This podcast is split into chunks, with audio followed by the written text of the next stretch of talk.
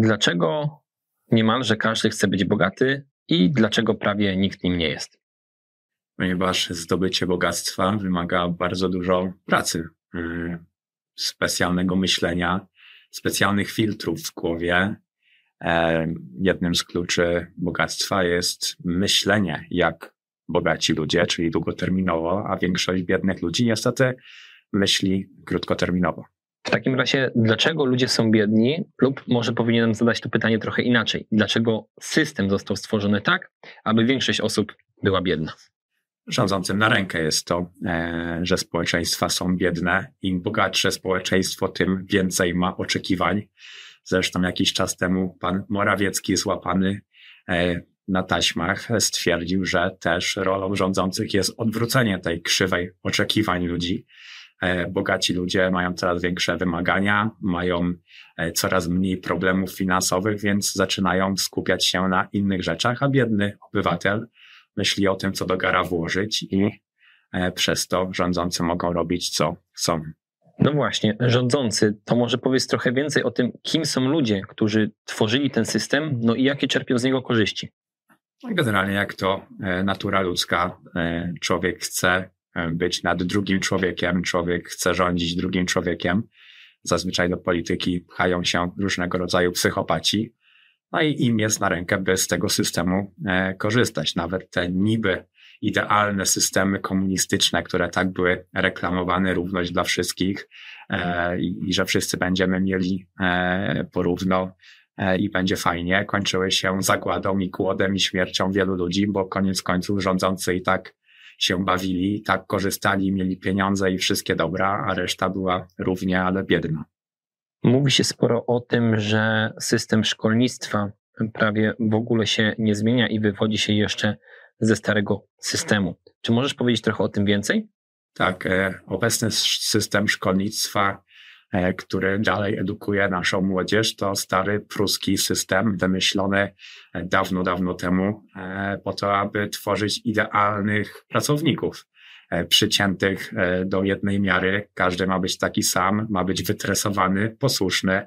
Nawet i klasy były robione po to, aby przyzwyczaić ludzi do pracy w brygadach, nawet i przerwy i dzwonki są przyzwyczajeniem ludzi do tego, że mamy przerwy i to wszystko było dokładnie obmyślane po to, aby ludzi przygotowywać do posłusznej pracy, a jednocześnie szkoła tak naprawdę przekazuje w tej chwili wiedzę, która jest w ogóle nieprzydatna. Nie uczymy się tego, co powinniśmy wiedzieć, nie uczymy się, jak należy chociażby się odżywiać, jak należy dbać o swoje zdrowie, jak należy dbać o finanse, o relacje międzyludzkie.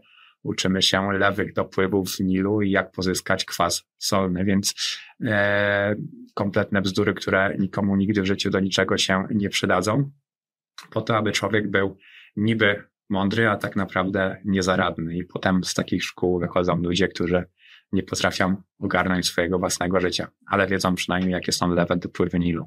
Jakie z Twojej perspektywy są jeszcze inne narzędzia tego systemu, tak jak na przykład ten system szkolnictwa, o którym większość osób może sobie nie zdawać sprawy, no ale po Twojej wypowiedzi i porzuceniu światła na to mogą bardziej na to uważać?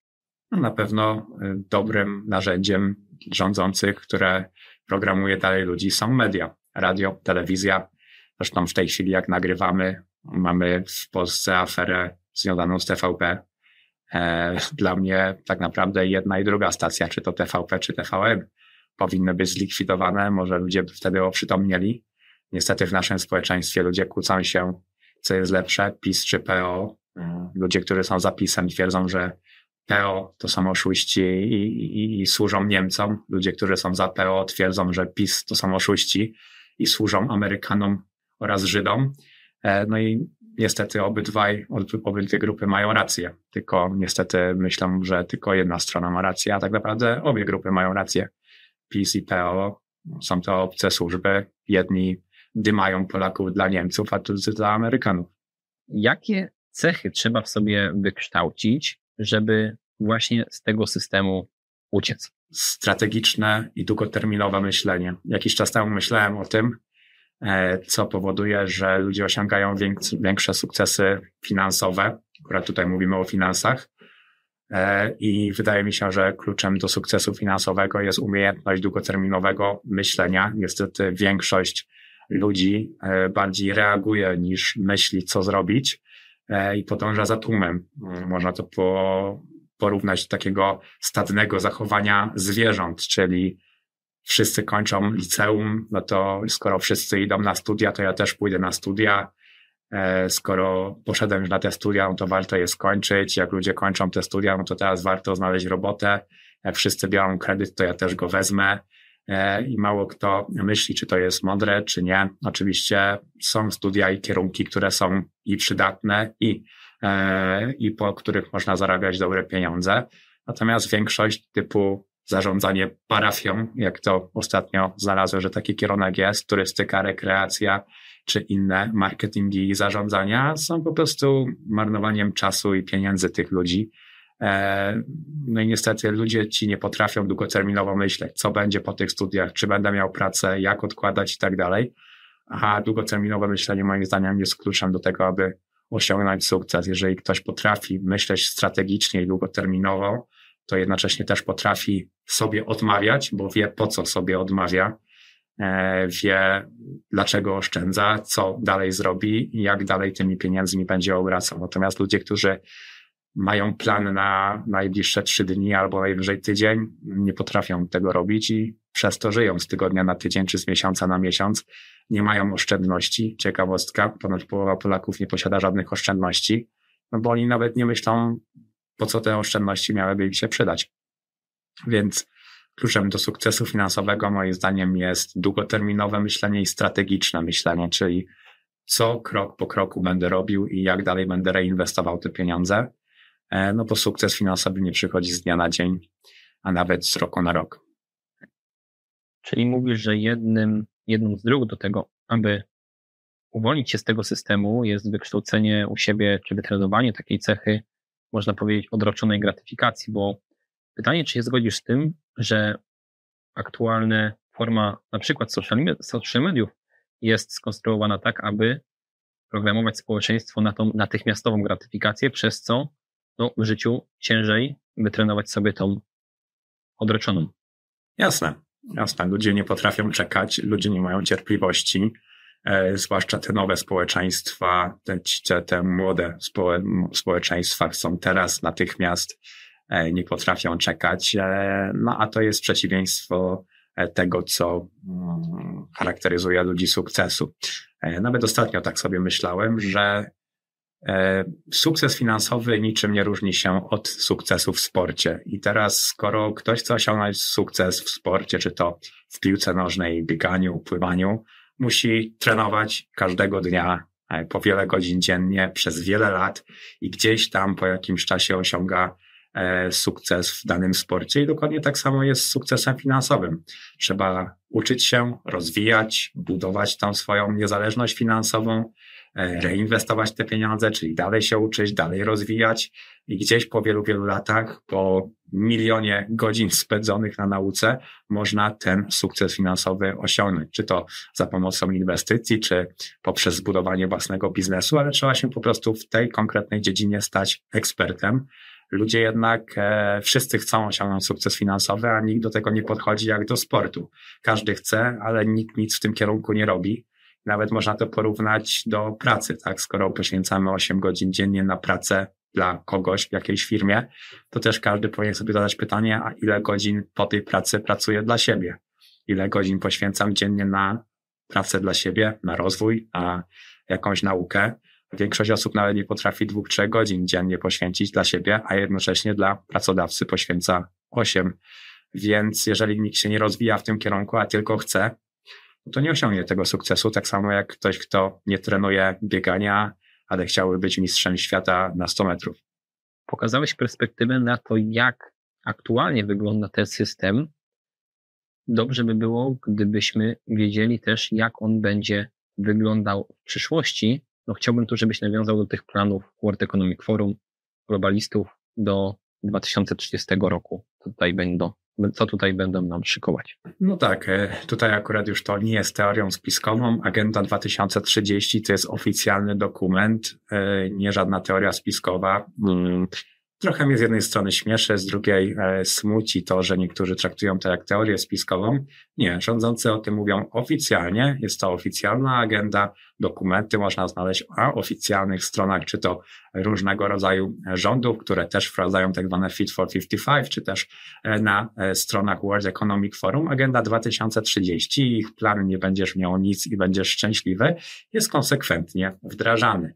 Ulice są zwężane, samochody teraz niedługo będą coraz mniej dostępne, chociażby w Polsce teraz wprowadzanie benzyny, która też wyeliminuje te starsze samochody, czyli karanie ludzi biednych za to, że nie mają pieniędzy. Te osoby raczej z zasady, skoro są biedne, nie kupią sobie lepszych, nowszych samochodów, więc już przejdą do komunikacji miejskiej. Jednocześnie dodatkowe podatki i tak dalej, i tak dalej. Mierzenie śladu węglowego. Kiedyś ślad węglowy to była teoria spiskowa. Teraz to jest fakt. Santander mierzy ślad węglowy. Już teraz nasze paczkomaty i firmy kurierskie pokazują, jaki był nasz ślad węglowy. Można różne bajki ludziom opowiadać, że na razie to robią, żeby pokazać, że też są eco-friendly, jak to się mówi, czyli są przyjaźni środowisku, ale od pokazywania, że są przyjaźni środowisku do teraz wprowadzania praw, skoro już cały mechanizm i system jest zaimplementowany, jest jeden krok. Więc gdzieś w tej chwili jesteśmy już królikami doświadczalnymi, które się mierzy i patrzy, jaki ślad węglowy produkują, a potem będą limity. Zapewne te limity będą na początek wysokie i ludzie powiedzą, a mnie ten limit nie dotyczy, no bo ja zużywam 2000, a limit to 6000, to zanim ja zużyję 6000, to jest luz, ale potem będzie 5000, 4000, 3000.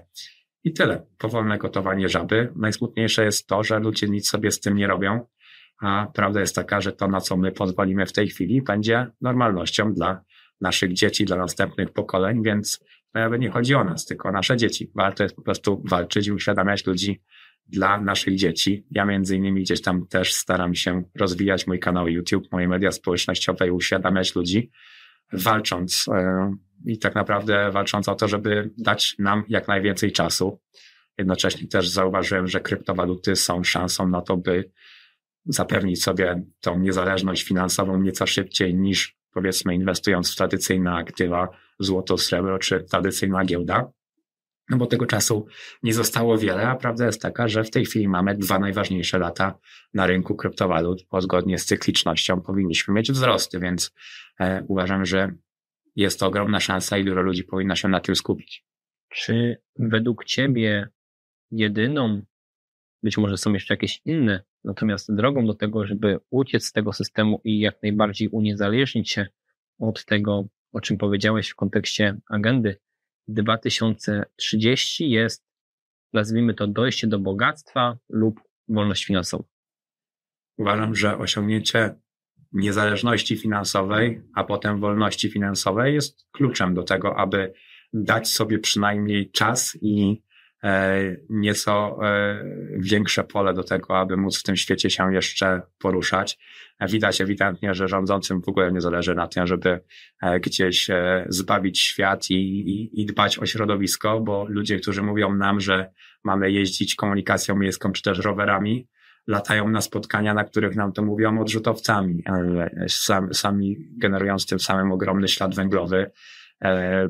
Bill Gates też złapany na wywiadzie powiedział, że co z tego, że on lata odrzutowcem, on problemem nie jest, no bo to my jesteśmy problemem, czyli to robactwo, jak to nazywają wielmożni tego świata, ludźmi, czy też zasób ludzki, bo my dla nich ludźmi też nie jesteśmy, jesteśmy zasobem ludzkim i to jest oficjalne stwierdzenie. W każdym razie trzeba po prostu się na tyle wzbogacić, by móc się w jakiejś formie uniezależnić, bo tak naprawdę, ale to i tak jest tylko jakby jeden z elementów. Uważam, że uświadamianie tylko i wyłącznie jest w stanie nas uratować, czyli uświadamianie innych, bo co z tego, jak bogatego człowieka dojadą, tylko że później. Tak i tak zostanie dojechany, ale uważam, że gdzieś tam dojście do takiego poziomu finansowego, w którym mamy własny dom, bez kredytu, samowystarczalny, z własnym ogródkiem, na którym rosną nam nasze zdrowe warzywa, owoce, własna studnia, jakiś zapas złota, srebra jest w stanie dać nam nieco większą niezależność niż niedbanie o siebie i chodzenie do roboty na etacie gdzieś w wielkim mieście i mieszkanie w bloku na mieszkanku na kredycie. Więc po prostu trzeba się wziąć za siebie i te ostatnie lata przed 2030 pocisnąć. Jak w takim razie ten jeden element, który wyróżniłeś, odróżniający ludzi biednych od bogatych, czyli to myślenie długoterminowe, tą odroczoną gratyfikację, można w swoim życiu wytrenować? Ciekawe pytanie. Nie wiem, ja miałem to naturalnie, że myślałem długoterminowo. Nie wiem, czy to może były jakieś gry strategiczne, w które grałem za dzieciaka, czy popracowanie nad swoim mózgiem i wypracowanie u siebie cierpliwości. Nie mam pojęcia. Nie wiem. Nie jestem w stanie na to pytanie odpowiedzieć. Wiem, że tak należy postępować, aby osiągnąć sukces, ponieważ sukces finansowy nie przychodzi z dnia na dzień, no chyba że chcecie wygrać w totolotka.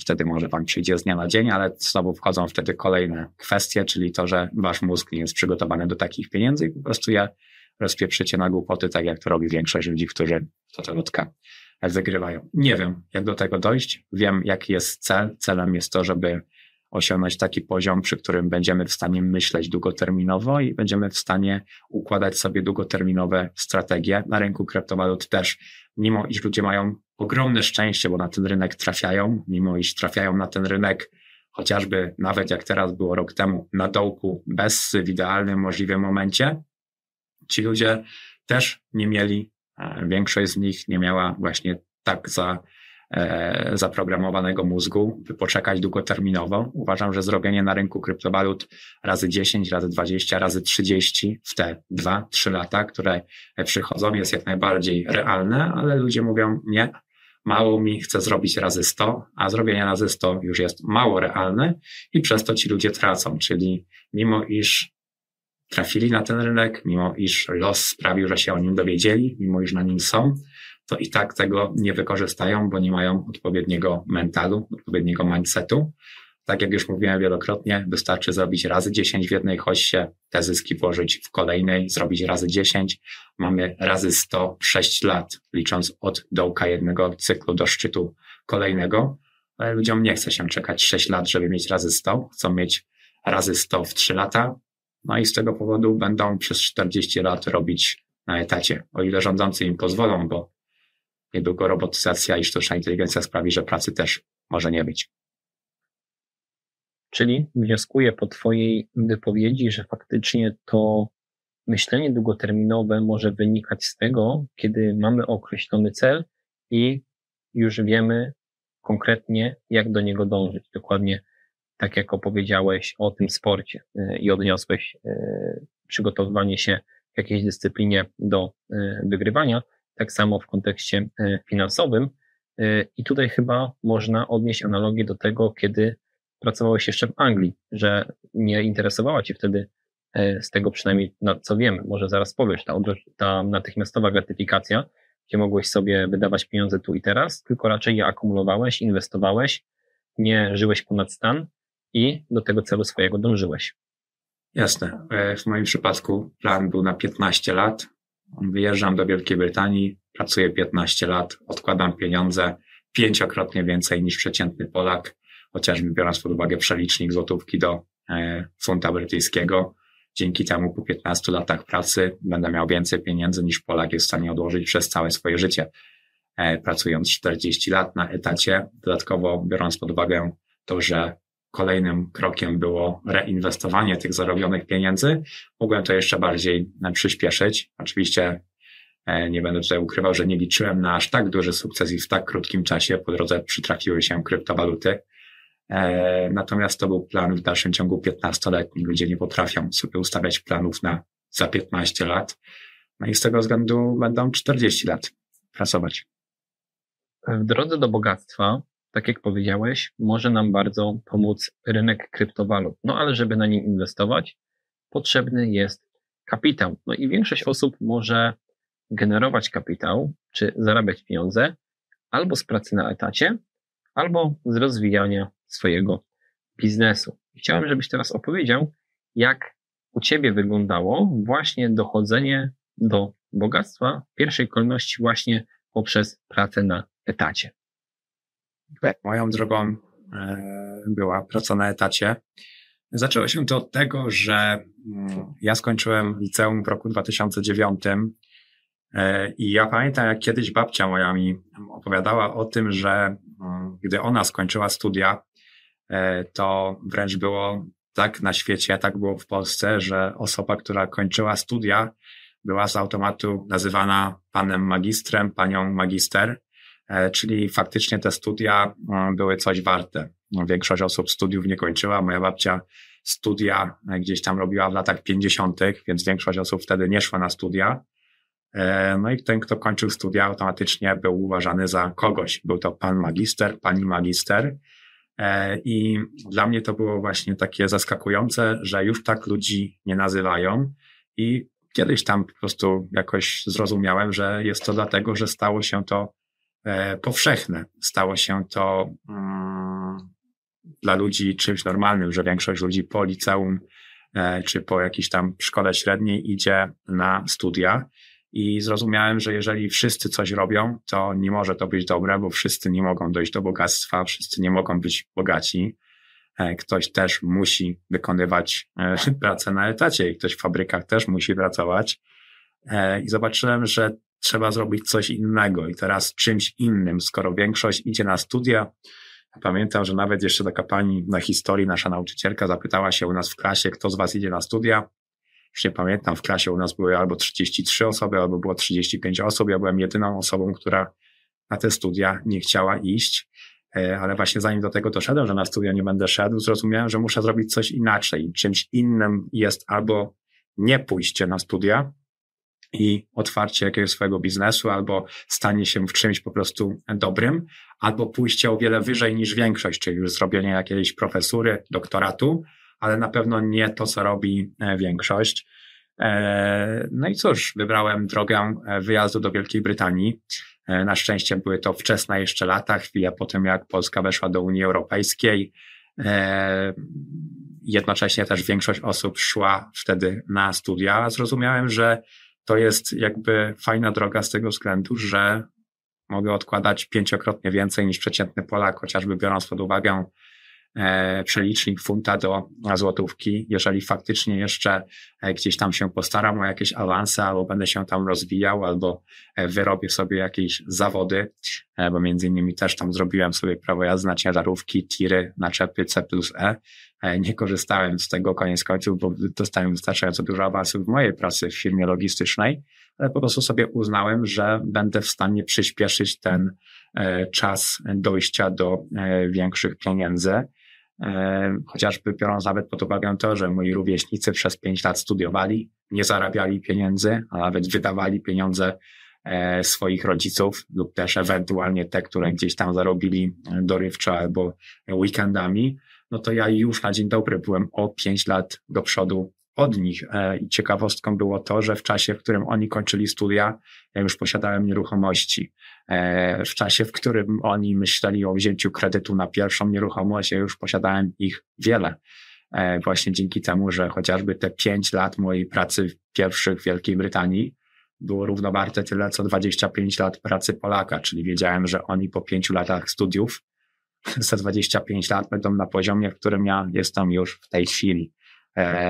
No i gdzieś tam starałem się jednocześnie te pieniądze odkładać. To też jest kolejny jakby taki ważny element dochodzenia do bogactwa, że po drodze nie można wymięknąć i było dużo osób, które wyjechało do Wielkiej Brytanii w tamtych czasach także, ale którzy po drodze nie potrafili powiedzieć sobie nie, a kluczem do sukcesu finansowego moim zdaniem oprócz myślenia strategicznego i długoterminowego jest jeszcze umiejętność mówienia sobie nie. I im więcej jesteśmy w stanie razy powiedzieć sobie nie, ogólnie to jest klucz do sukcesu w życiu. Im więcej razy jesteśmy w stanie sobie powiedzieć w życiu nie, tym będziemy mieli moim zdaniem lepsze życie. I często jest tak, że chcemy zjeść jakiegoś cukierka albo batonika, co nie wychodzi nam na zdrowie. Jak potrafimy sobie powiedzieć nie, no to oczywiście jest to lepsze. Często chcemy obejrzeć jakiś serial, czy też pograć w gierki. Jak potrafimy powiedzieć sobie nie i w tym miejscu jeszcze pójść na siłownię, też jest to dla nas lepsze. I tak samo było w tym świecie finansów, nazwijmy to, że po drodze z każdym kolejnym awansem, z każdymi kolejnymi pieniędzmi, które zarabiałem, Jednocześnie też potrafiłem sobie powiedzieć nie i powiedzieć nie tym wszystkim przyjemnościom. Moi znajomi, którzy też gdzieś tam w Anglii pojechali, aby odłożyć na swoje mieszkanie, bo plan większość Polaków, którzy tam byli, to było pojechać, zarobić na własne mieszkanie i wrócić do Polski.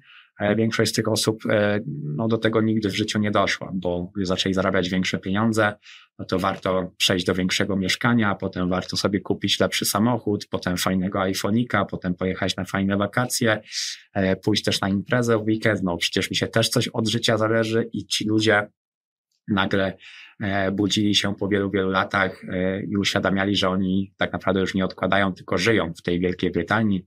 Po drodze zakładali rodziny, dzieciaki szły do szkoły, no to już jak dzieciak jest pół Anglikiem, no to nie warto wrócić do kraju, albo nie ma jak, no bo dziecko już tam wychowane. No i smutne jest to. Smutne jest to nawet, jak sobie myślałem kiedyś tak z perspektywy człowieka umierającego, bo ja też często myślę na życie z perspektywy człowieka umierającego. To jest bardzo, bardzo fajne spojrzenie na życie takiego starca, phila-koniecznego, 90-100-latka leżącego na łóżku, który gdzieś tam będzie mógł sobie powspominać swoje życie i zadać sobie pytanie, czy zrobiłem wszystko, co było w mojej mocy, czy miałem fajne życie, czy pospełniałem te wszystkie moje marzenia, czy nie wymiękłem po drodze. To jest bardzo fajne takie moim zdaniem myślenie, ale w każdym razie sobie myślałem wielokrotnie z perspektywy takiego starca, gdzie będzie grób tych ludzi, czy zostanie w Wielkiej Brytanii, kto będzie ich odwiedzał.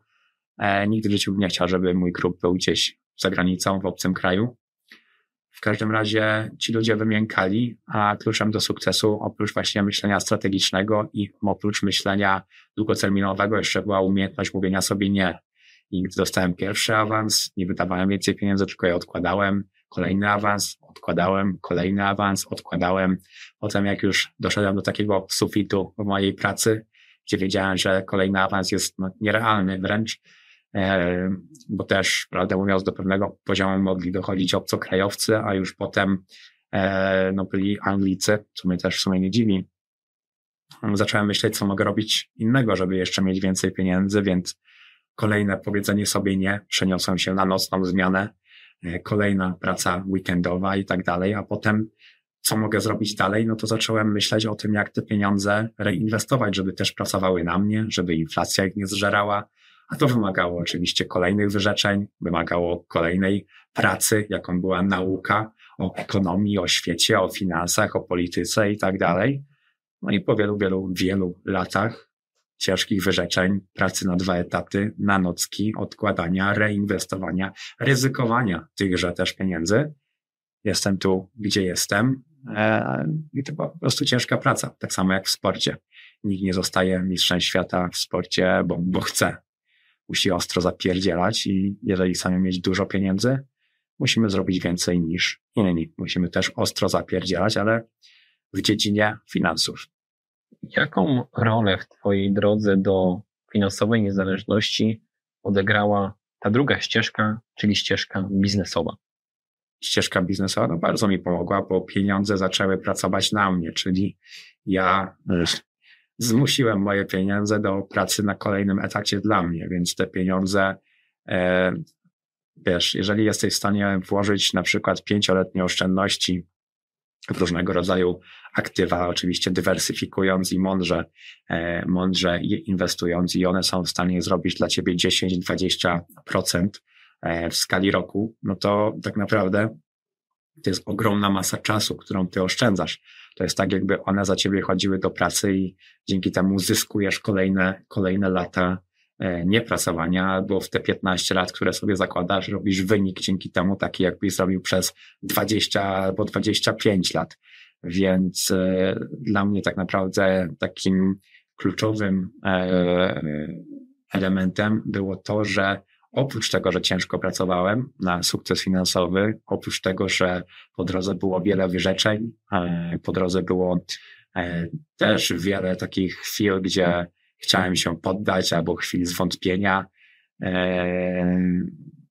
Jednocześnie też to pójście o krok dalej, czyli spowodowanie, że te pieniądze pracowały na mnie, było takim jakby zatrudnieniem ich jako kolejnego pracownika, który gdzieś tam mi pomagał dojść do mety szybciej. No, po drodze oczywiście przytrafiły się kryptowaluty, które dają niespotykane zwroty.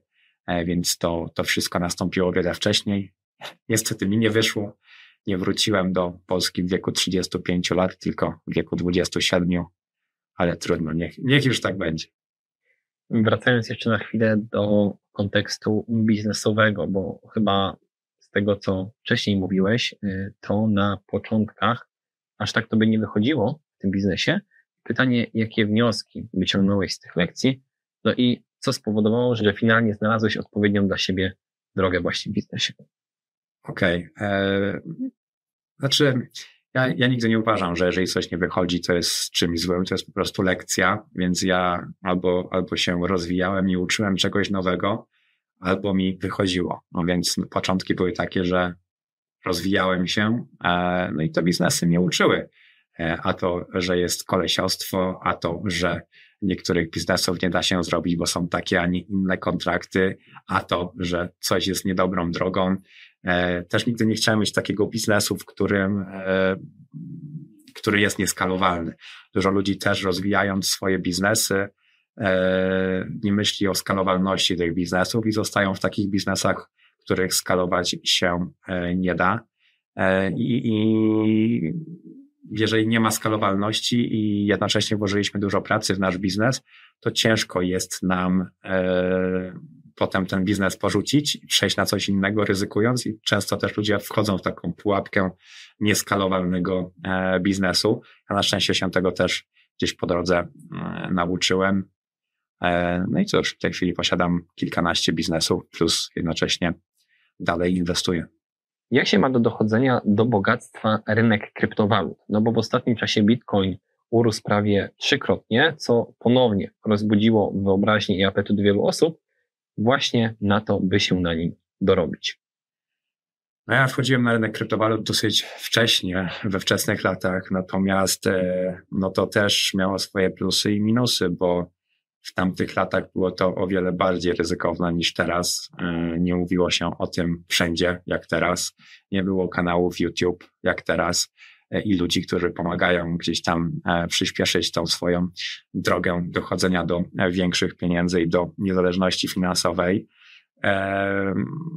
Natomiast jednocześnie plusem tego wszystkiego było to, że zwroty były o wiele większe, no bo wiadomo, kupując bitcoina po kilkaset dolarów za sztukę, ciężko było na nim nie zarobić. Natomiast w tej chwili uważam, że i tak mamy bardzo dobry czas, biorąc pod uwagę cykliczność bitcoina, biorąc pod uwagę to, na jakim etapie rynku jesteśmy. Wydaje mi się, że w tej chwili jesteśmy jeszcze w stanie wygenerować o wiele większe zyski z rynku kryptowalut niż dają różnego rodzaju inne aktywa. No i oczywiście te wzrosty bitcoina w tej chwili, które mamy, też przyciągają kolejnych nowych inwestorów. Jednym się uda, innych poniesie chciwość albo nauczą się na swoich błędach. I tak działa rynek. Tak działa rynek. Jedni będą mądrzejsi od doświadczenia za kilka lat, a będą bogaci.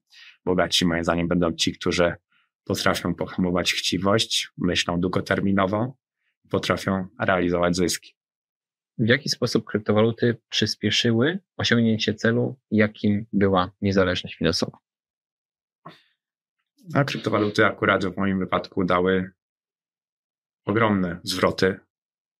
No i nawet inwestując 10-20% bezpiecznie, ja też wszystkim polecam inwestowanie podstawowo tyle, ile jesteśmy w stanie stracić, czyli takie kwoty, których strata w razie czego nie będzie nas boleć, bo kryptowaluty w dalszym ciągu są ryzykowne, tak jak wszelkie inwestycje. A jeżeli kryptowaluty dają ogromne zwroty z inwestycji, to też nie ma nic za darmo, idzie za tym ryzyko. Natomiast no, biorąc pod uwagę to, że nawet jeżeli zainwestujemy 10-20% naszych oszczędności, no to jeżeli ja wygenerowałem zwroty na poziomie od kilkudziesięciu do kilkuset razy, nawet na samym Bitcoinie jest to ponad razy 100, no to jest wiele, wiele lat do przodu odkładania pieniędzy na etacie. W tej chwili uważam, że takie zwroty z inwestycji są nierealne, natomiast biorąc pod uwagę to, ile daje złoto, srebro, konto oszczędnościowe w banku, w dalszym ciągu kryptowaluty dają o wiele, wiele większe zwroty z inwestycji niż cokolwiek innego, biorąc pod uwagę to, na jakim etapie rynku jesteśmy, biorąc pod uwagę potencjalne jeszcze wejście ETF-u, jest to szansa na to, aby przyspieszyć dojście swoje do niezależności finansowej, a potem wolności finansowej, bo ja też te dwa terminy lubię rozróżniać. Okej, no to powiedz w takim razie, jak aktualnie wygląda rynek kryptowalut, w jakim miejscu się znajdujemy i czy te 4 scenariusze, o których mówiłeś jakiś czas temu, już się zmaterializowały, czy może dalej czekamy na ich rozstrzygnięcie?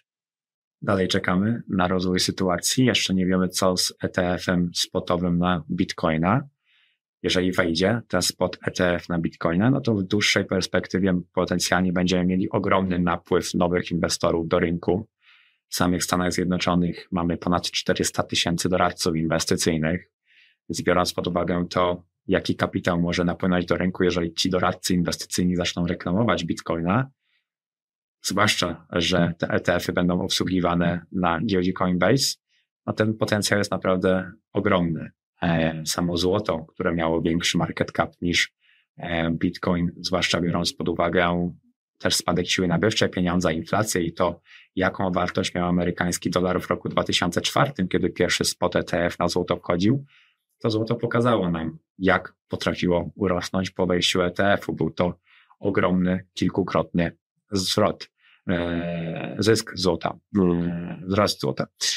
W każdym razie, biorąc pod uwagę to, że Bitcoin jest rzadszy od złota, biorąc pod uwagę większe zainteresowanie Bitcoinem, zwłaszcza wśród tych młodych pokoleń, biorąc pod uwagę większą podzielność Bitcoina niż chociażby podzielność złota, większą płynność Bitcoina niż płynność złota, wydaje mi się, że potencjał jest naprawdę bardzo duży, a jeżeli ten spot ETF nie wejdzie, no to dalej możemy lecieć zgodnie z cyklicznością, ponieważ dołek Bitcoina oraz pierwsze wzrosty osiągnęliśmy niezależnie od informacji o ETF-ie, ponieważ ona wyszła później, więc biorąc pod uwagę cykliczność, w dalszym ciągu potencjalnie będziemy mieli 2 lata wzrostów na rynku kryptowalut. Jest wiele osób, które dopiero przez te ostatnie wzrosty zainteresowały się rynkiem krypto, no ale prawie nic o nim nie wiedzą. Ile według Ciebie takie osoby mają jeszcze czasu na naukę, aby odpowiednio przygotować się na kolejny etap tej hossy i na niej zarobić? Jak mam być szczery, to te osoby nie mają czasu na naukę, ponieważ zgodnie z cyklicznością Bitcoin teraz cały czas powinien rosnąć z tygodnia na tydzień, z miesiąca na miesiąc, aż gdzieś tam do połowy 2025 roku, do trzeciego kwartału 2025 roku. Ja nawet na moim telefonie mam ustawioną datę, bo zgodnie z cyklicznością szczyt hossy powinien mieć miejsce 22 października 2025 roku, czyli za 671 dni mam odliczanie ustawione. Natomiast każdy dzień to jest potencjalna strata z tego względu, że jeżeli rynek będzie szedł do góry, no to i potencjalny zysk będzie mniejszy, im później te osoby wejdą. A to, że ludzie wchodzą do rynku kryptowalut po wzrostach jest czymś normalnym, bo na rynkach inwestycyjnych ludzie działają odwrotnie niż w realnym świecie. W normalnym świecie nikt w życiu by nie kupował sobie spodni czy też kurtki, bo cena urosła. Wszyscy czekają na przeceny 30, 50, 70% i wtedy kupują. Natomiast na rynkach inwestycyjnych, jak mamy przecenę Bitcoina na poziomie 60, 70%, nikt go nie chce, każdy go chce, jak już urósł o 100 czy więcej procent. Tak to działa, to wzrosty przyciągają nowych inwestorów.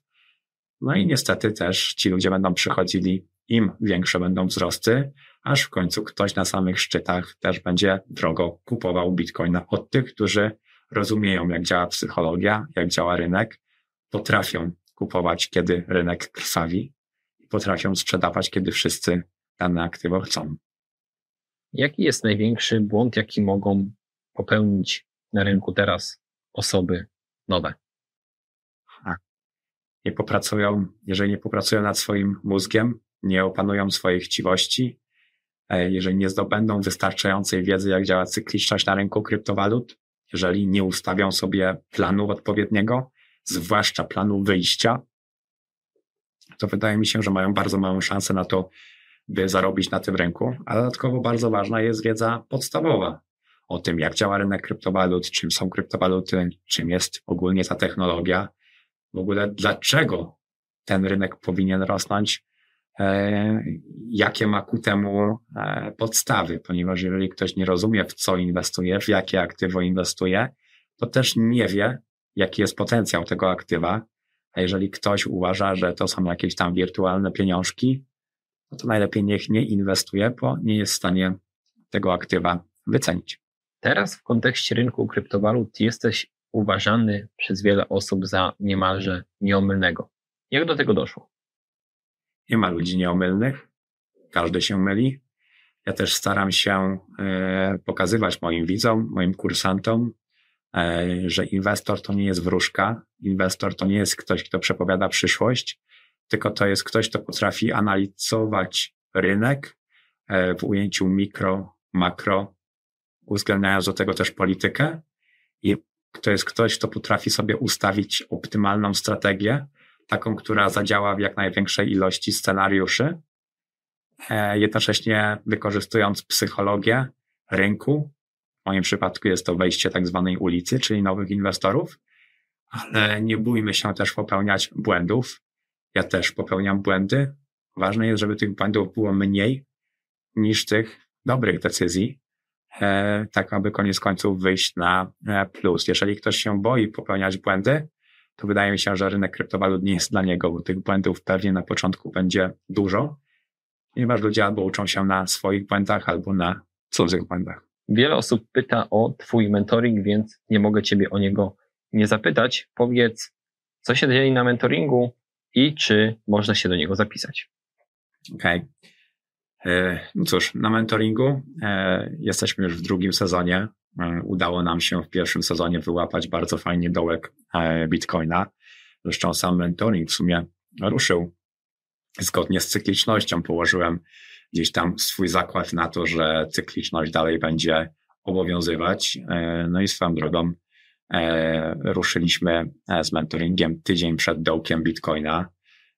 Następnie gdzieś tam pierwsze 2-3 miesiące były fajnym okresem akumulacji Bitcoina po cenie 15, 16, 17 tysięcy dolarów za sztukę i on długo wahał się w tych granicach. Potem rósł do poziomu 18-20 tysięcy, co moim zdaniem i tak było bardzo fajną ceną Bitcoina. Zresztą no dzisiaj już jest 100% na plus, nawet od 20 tysięcy czy ponad 20 tysięcy licząc. Więc zrobiliśmy bardzo fajną akumulację Bitcoina. Po drodze starałem się przekazywać też osobom na mentoringu wiedzę dotyczącą podstaw. Też kładłem nacisk bardzo mocno na psychologię i rozwój swojej głowy. W ramach mentoringu też jest takie szkolenie z pracy nad własnymi przekonaniami. To jest bardzo ważne, przekonania i te filtry, które gdzieś zdobywamy na przestrzeni lat, zwłaszcza w dzieciństwie, które też niestety implementują nasi rodzice, chcąc niby dla nas dobrze, bo rodzice chcą dla nas głównie w większości dobrze, ale niestety wychodzi to nieciekawie, bo starają się nas uczyć na nieryzykowanie, niewychodzenie ze swojej strefy komfortu, jakąś bezpieczną posadkę nas starają się na bezpieczną posadkę starają się nas gdzieś tam wsadzić w życiu i żebyśmy skończyli dobre studia, poszli do pracy na etacie, wzięli kredyt i umarli. W każdym razie wydaje mi się, że ta praca nad mózgiem jest bardzo ważna, więc też się skupialiśmy, akumulując Bitcoina, na pracy nad mózgiem. W drugim sezonie powolutku już przyglądamy się altcoinom. Bitcoin już jest na bardzo ładnym plusie, więc ten wygenerowany zysk na Bitcoinie będziemy wkładali najprawdopodobniej w drugim sezonie mentoringu w altcoiny i grali na zasadzie procenta składanego, czyli zysk wygenerowany na Bitcoinie razy zysk wygenerowany na altcoinach. Wydaje mi się, że ten drugi sezon będzie naprawdę bardzo ciekawy. No i tyle. Monitorujemy rynek, sprawdzamy, co robią grube ryby, czy faktycznie będą chcieli nas oszukać tym ETF-em, czy też nie. Patrząc po komentarzach osób na mentoringu, są zadowolone. No i cóż, myślę, że następne lata także będą owocne. Jeżeli chodzi o to, czy na mentoring można się zapisać, no to na razie nie. Chciałem zrobić z tego takie mini studia, ale studia powiedzmy nad własnymi finansami. I tak samo jak w przypadku studiów można się zapisać raz na rok.